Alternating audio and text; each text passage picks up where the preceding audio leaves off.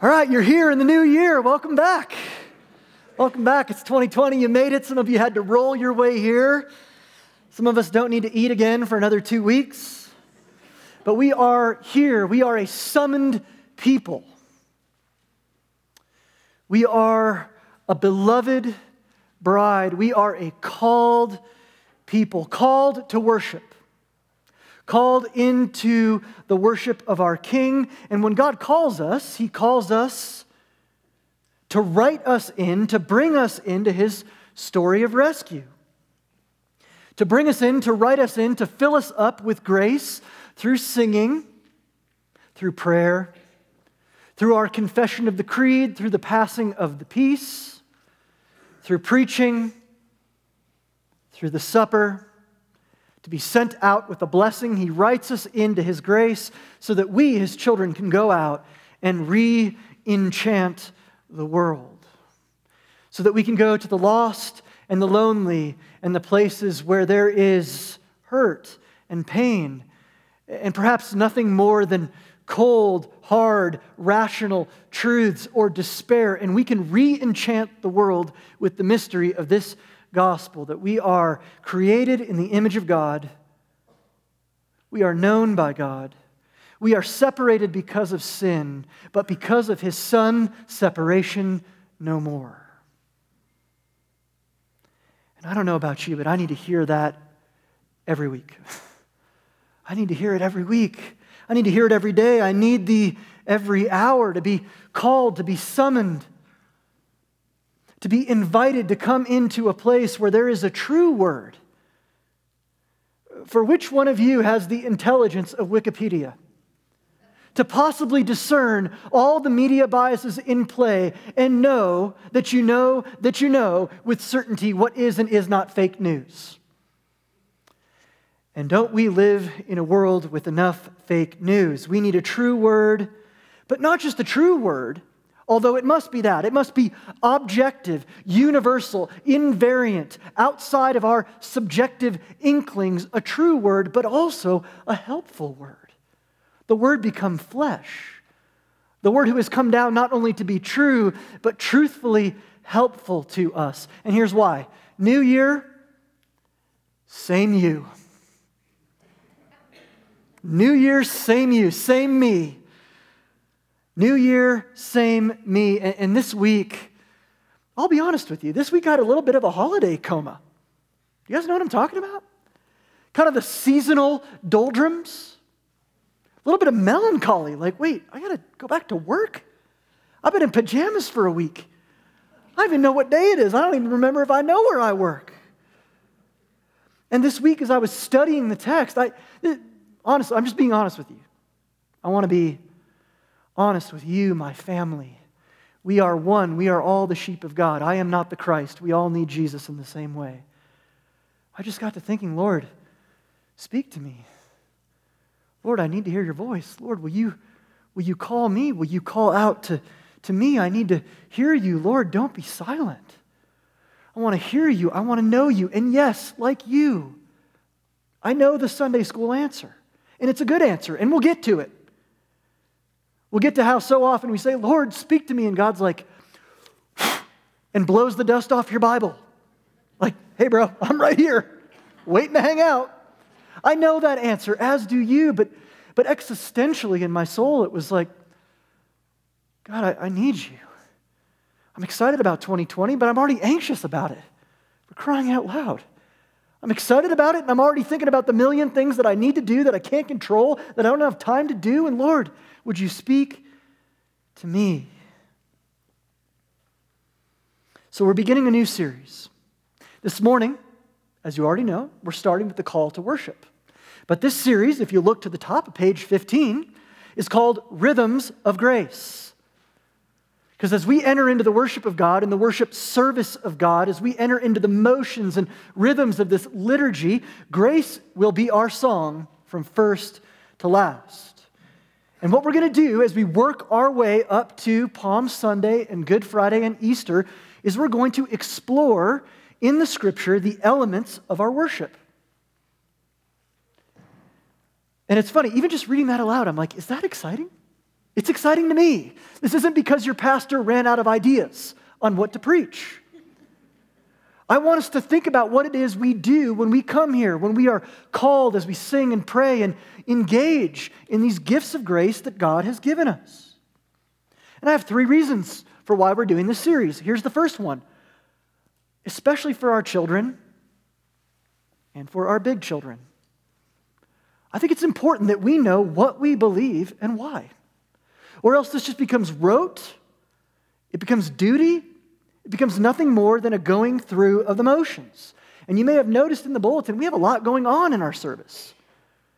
Why are these things here? Why are we doing these things? I want to encourage us in this series that they're not, they're not arbitrary. They're ways in which God desires to write us into His story precisely to reshape us, that we might be the re- enchanters He has called us to be. I've been to a lot of churches in my day, growing up and otherwise, and they all do things a little bit differently. And rarely do I hear explained the why of the what of the doing. And I feel like if we don't know why we're doing what we're doing, not only does it become rote, but we can really miss the beauty of the truth that's presented in these rhythms of grace in which we partake. So, to know what we believe and why. Also, just to think more deeply about the grace of God. The, the worship service is precisely that a way for God to remind us weekly and remind us anew of how much we need Him, to humble our pride. Man, for some of you, 2019 was a year of humility.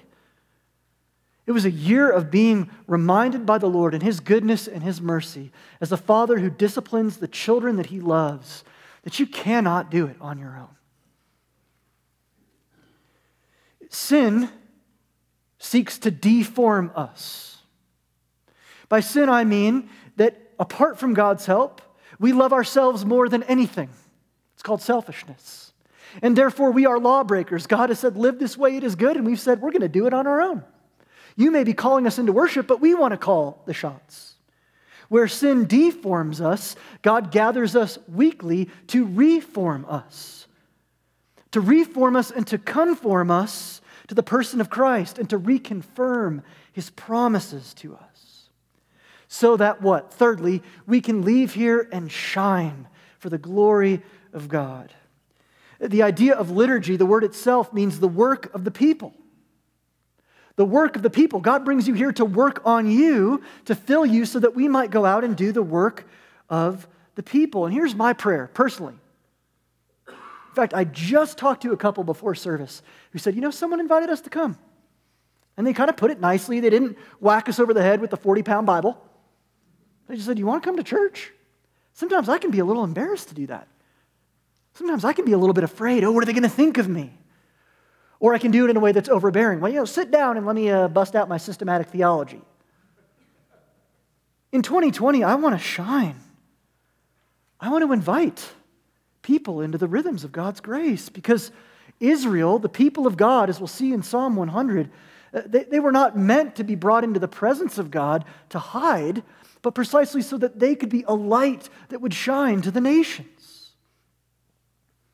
So this week, our first rhythm of grace, the call to worship. We hear it every Sunday. This Sunday, it was Psalm 95.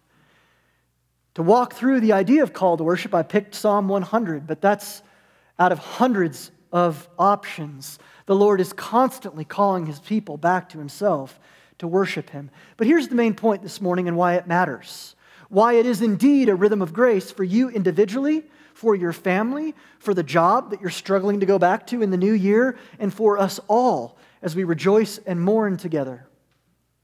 Because God is calling you. Even you, God is calling. Look at you. He's even calling you, and He knows you. He knows your belief and your disbelief. He knows your prayed, praise and your problems.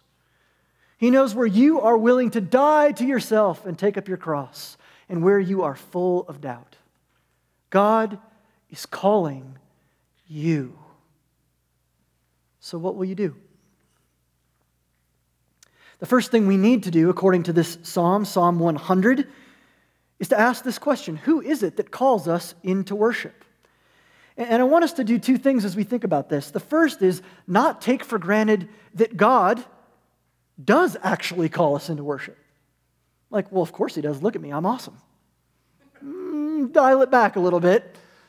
Let's not take for granted that God does, in fact, call his people to worship him. And secondly, the nature of that call. So, who calls us into worship? Psalm 100 tells us. And if you look over here at verse 3, you'll see, I love how the psalmist puts it. Exclamation points all over this psalm. Know that the Lord, Yahweh, L O R D, know that the Lord, He is God. He is our Lord. How about, how about 2020 starts there? How about the new year starts with that? Not me, not how I'm doing, not everything that's going on, not my situation, not my circumstances, not what I'm feeling, not my sense of being self actualized. He is the Lord. In fact, it's mentioned three times in the psalm as if the psalmist is inviting us come and make a joyful noise about this. Stand in awe at both his love and his holiness. Stand in awe at the God who is all in. This is the one who calls you into worship. He is all in, he is present, he is powerful, he is for you. He is our Lord. Two, two main ways that I think the psalm shows us this. First, because God knows. He knows our need. And He knows that our need is Him. And so, in that sense, the call to worship and worship itself is like jazz. I want you to think about the worship service like jazz. Anyone in here like jazz? T Rex arm? Oh, yeah, like jazz. Some of you are so cool. I don't really like jazz. I understand jazz. okay, congratulations. I want you to think of this as a jazz concert. You are not spectators here. This is not a movie theater where we come to be entertained. In fact, if it were that, you would be woefully disappointed. Because one week you're going to think, oh, that was great. And the next week, your preferences are going to get in the way. No, it's the opposite. God calls, He leads, He initiates, and we respond. Call and response. Call and response. The jazz of our worship. And what does God do? He calls us into this place. He calls us out of the world. He calls us out of our preferences, out of our circumstances, and into a new reality. He is the Lord. And what I love about this, oh, what I love about this, you guys, is that you don't need to get here 20 minutes early. You don't need to get here 20 minutes early with a lighter. Don't ever bring your lighter in this room. You don't need to get here 20 minutes early with a lighter and light all the candles on the front row. And, you know, give yourself a couple good whippings because we know what you did on Friday night. Some of y'all are on social media and you shouldn't be. You don't need to come in here and set up the bread and the food just right and make sure there's a little incense pointing in every direction. You don't have to come and get yourself right and wash and be clean and be okay before you enter into the worship of God because look, He initiates. He gets the first word. He is the bridegroom. He is the sovereign king of the universe and of you. And the psalm would have us know that this is where joy is found. Not in our own works, our own abilities, our own merit, our own New Year's resolutions. It's January 5th. Most of them are already broken. Not in those things, but in knowing that He is the Lord. And the Lord cares. This is where all of our theology about He is the Lord, who calls, who initiates, who sustains, the rubber meets the road. I read a story this week from Paul Tripp, who's a pastor and preacher and speaker up in Philadelphia, and he talked about getting the phone call that no parent ever wants to get. He was five hours away from Philadelphia when he heard his wife's voice quaking on the phone, and his daughter had been walking down the street and she was hit by a drunk driver. She was walking and she was hit by a car. Now, thank the Lord Jesus, she survived, but not without some serious injuries. Multiple fractures to pelvis and ribs, internal bleeding, and Paul Tripp tells the story of a four year process of pain and surgeries and prayer to finally get to a place where they were out of the woods. And Tripp talks about crying out to God, Why, O Lord? Why? Why would you let this happen? You know, there's a lot of bad people out there. There's a lot of people who are, you know, robbing and thieving and doing all kinds of bad. Why not them? And this is where the rubber hits the road. If, if the voice that we're listening to, if the, if the thing that gets authority to call us is the siren songs of the world, buy this and you'll be happy, much less the weak and feeble inner voice in our own souls, if that's the final word, we're in big trouble. But if He is the Lord, and if the Lord calls, and if His word is not only true, but as the psalm says, He is good, then even in the suffering and the challenges and the pain of 2019, and even in the phone calls not yet received in 2020, we can have joy. We can know that He is the Lord. He is our Lord because He knows our need. He is our Lord because He reigns. It's a kingship psalm. It's a psalm that points us to the King, Christ, the Messiah. Psalm 100 comes at the end of eight Psalms, 93 to 100, that are focusing on the power and the kingship of God Himself. Verse 4 says, Enter His gates and enter His courts with praise. The psalm would have us know that he is the Lord not only over all the earth, but over his people who he made. He's our king. And I think this is a, a good point, again, to compare the other king options that we have out there. I love Psalm 115 that says, People make idols for themselves. They have mouths, but they don't speak. They have hands, but they cannot serve. They have feet, but they cannot move. And so the fact that the invitation exists is incredible, but the nature of the invitation, the nature of the invitation is what should fill us with such great joy. Because all the other invitations out there, if they even exist, basically boil down to yeah, you do some, I'll do some, and if I find the candles and the whipping and the bread satisfactory, then I'll help you. And by the way, it's no different with our own little voices of self help and pull yourself up by your bootstraps as well. If there is a voice calling, it only calls out in various forms of the law. Do this, be better, and maybe I'll help you. Various forms of works righteousness. And all of these callers are callers made in our own image. And so the call to worship, even as it is the Father leading us into mercy, is an opportunity to confess. Will you confess with me at the beginning of 2020? Will you confess with me at the beginning of this year how prone we are to wander? I'm a professional religious person and I'm prone to wander. I get to listen to 48 sermons a day. That's all I do. Now, and I'm prone to wander. I'm prone to hear these other calls Buy me, love me, trust me, follow me. You'll be happy.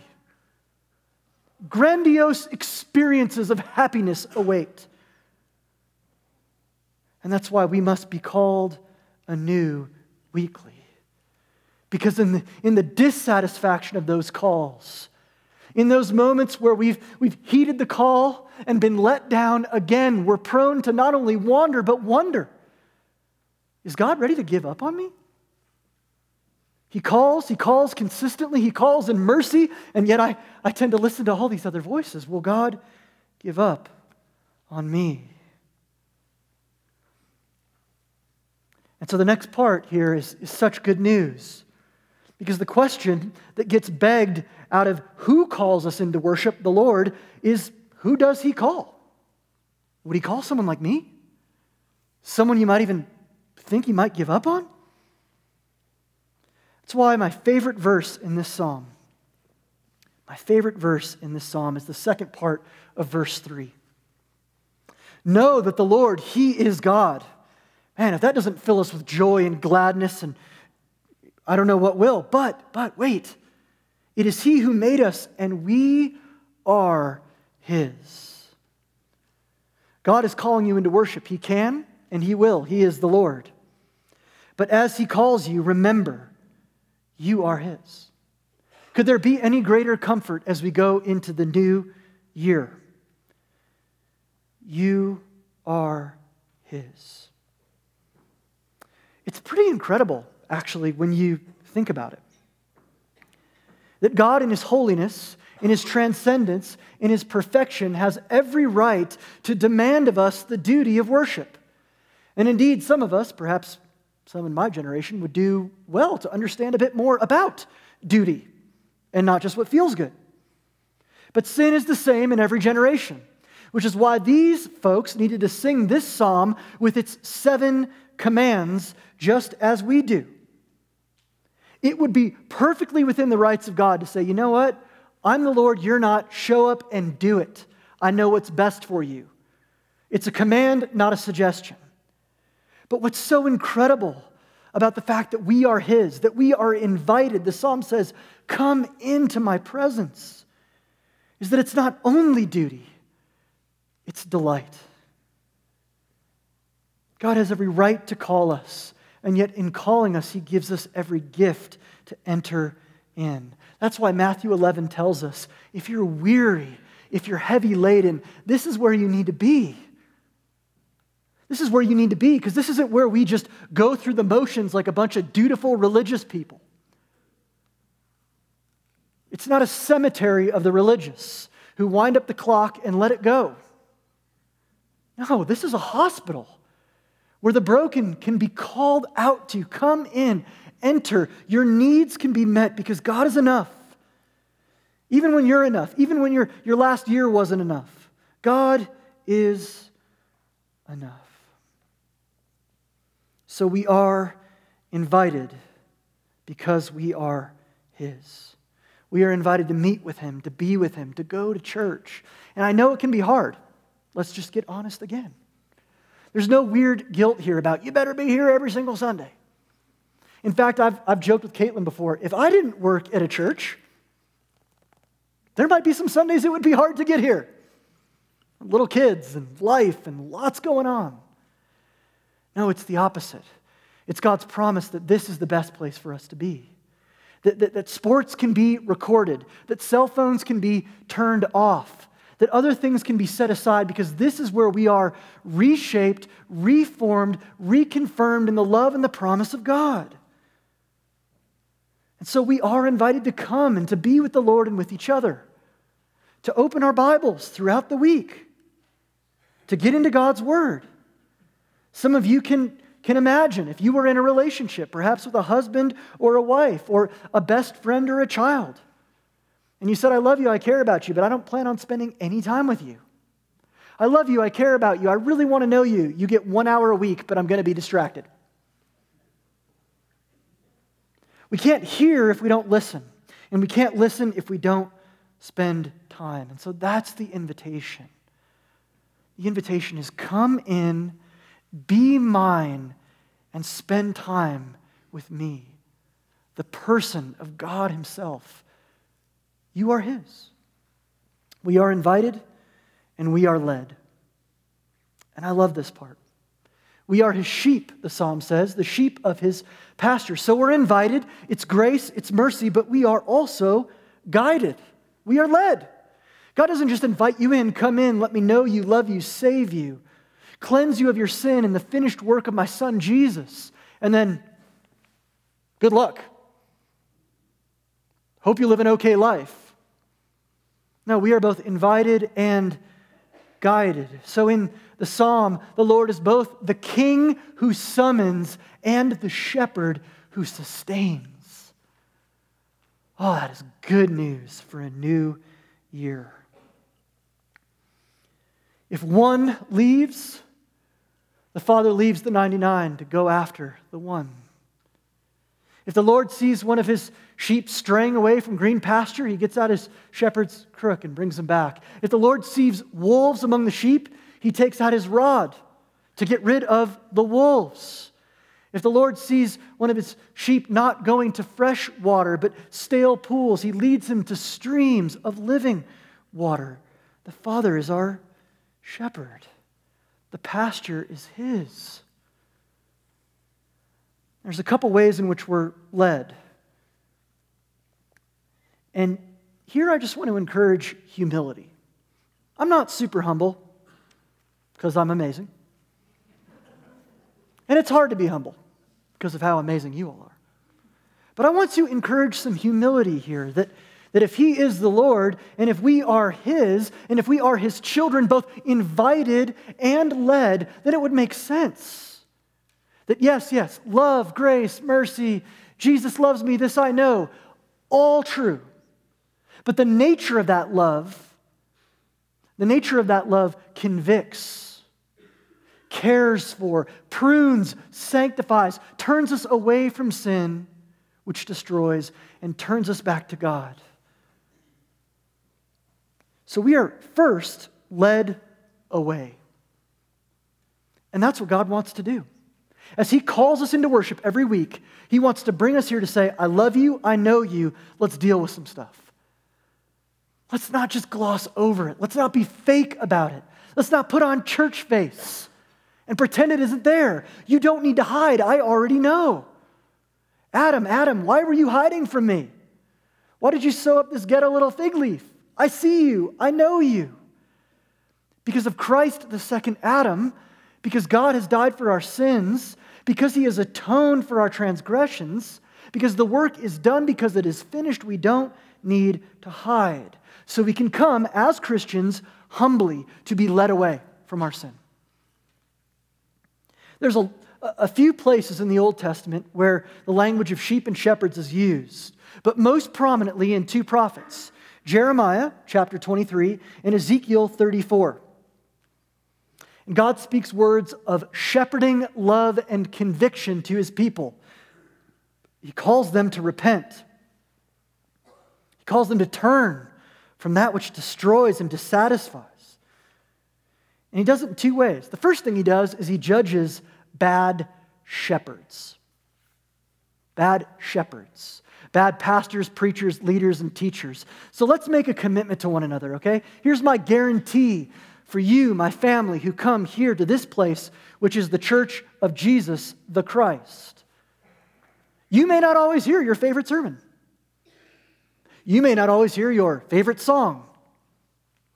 Some days you might be super distracted. Some days you're really into it. You're feeling it. You almost even did the Presbyterian, like, six degree angle hand raise. Careful, careful. Don't let the Holy Spirit too close. But I know this when we come here, we're going to get into the Word of God.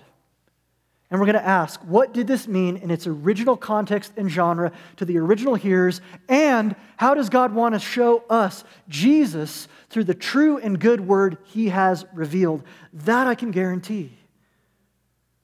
Because if I'm not doing that, guess what? The elders have their own shepherd's crook. And that's how that works. So there's judgment on bad shepherds, but then there's also judgment on fat sheep fat sheep, not physically, spiritually. Judgment on fat sheep because they eat and they consume and they eat and they consume and they never serve and they never exercise. They hear the word of God, they don't do the word of God. And the result of that in ancient Israel was always injustice. The poor are marginalized. The widow and the fatherless are marginalized. Those who are in need are pushed to the margins, and those on the inside consolidate their power and then cook up a bunch of reasons that that's okay to do. That's not the kingdom of God. So we need to be led away from bad shepherds who don't preach the word of God in the gospel and fat sheep who hear but never move. We are led away, but we are led too. We are led to the one who can supply all of our needs. Again, verse 5. Don't take for granted that this is in here. For the Lord is good. His nature, his character, his disposition to you, I am good. His final word to the whole universe is yes, I love you in the death of Jesus, his son. And so in Jeremiah 23, we also see that there will be a king, a king in the line of David who will reign on the throne of David forever. And in Ezekiel 34, this king will bring an everlasting covenant, promise, unbreakable contract of peace. He is the Lord, He knows and reigns. But the we are His means not only that we are invited, but we are led to the one who can supply all that we need to trust and believe the invitation. So the psalm ends with this beautiful Hebrew parallelism, these two perfections of the love of God his steadfast love, his covenant unbreaking love, and his faithfulness. We are led to his steadfast love and his faithfulness. And don't you need that? Don't I need that in this new year? Calling out to God, where are you? Calling out to God, where were you? Calling out to God, why? And this is his promise to us. You may not understand it all, but hear me, summoned ones. I am the Lord, and you are mine. My love will endure forever, my faithfulness to all generations. And if that's true, if we are led away from what kills and led to what supplies, then we are led for the purpose of giving thanks. Make a joyful noise in the world. I love what uh, Derek Kidner says about this verse. He says, To make a joyful noise is to shout, like some of us were doing yesterday when God brought judgment down on the Patriots. No, I'm just kidding. Um, just kidding, John. I had to. As a Bills fan, it's my only consolation. Oh. Kidner says it's to make a joyful noise, to shout. And it's not a nod, hear this, it's not a nod of consolation to the tone deaf. It doesn't mean, oh, make a joyful noise means, oh, make whatever noise you can as best you can. No, primarily it means to pay homage and to shout in rejoicing at kingly fanfare, to acknowledge vocally that the whole earth and your whole life is claimed for God. So if steadfast love and faithfulness are true, then we respond with thanks. Lord, we've had ups and downs in 2019 and will have in 2020, but you have been faithful to us. We breathe, we're here, we've had trials, we have wounds. Restore us, O Lord. Know these things, but you have been faithful. And so we thank you. The thing I love about giving thanks, I was supposed to bring these up and I didn't is that it can be so simple. We're going to end with this. Some of you know that we had a little box out there where people could write letters to Jesus during Advent. These are a few of the letters that were in the box. Simple thanks and praise from the mouth of babes, from the children of our church. Dear Jesus, thank you for always being here for me. Some of us pray for like 28 minutes, and your prayer's not that good. Jesus, my Lord and my Savior. Dear Jesus, happy birthday.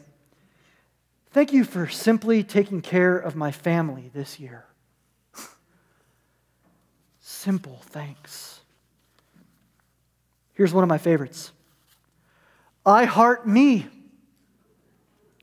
which could be misconstrued, but I don't think so. If God loves you, you can love yourself. And of course, this one is my favorite. I love G. Thank you, kids. Thank you. No, I'm pretty sure that was for God and not for Greg.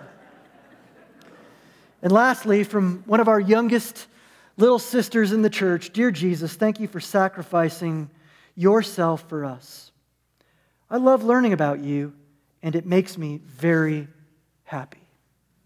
We are led away from our sin we are led to the one who can supply, and we are led for simple giving thanks for the God who is faithful and whose love endures forever. He stands at the door and he knocks.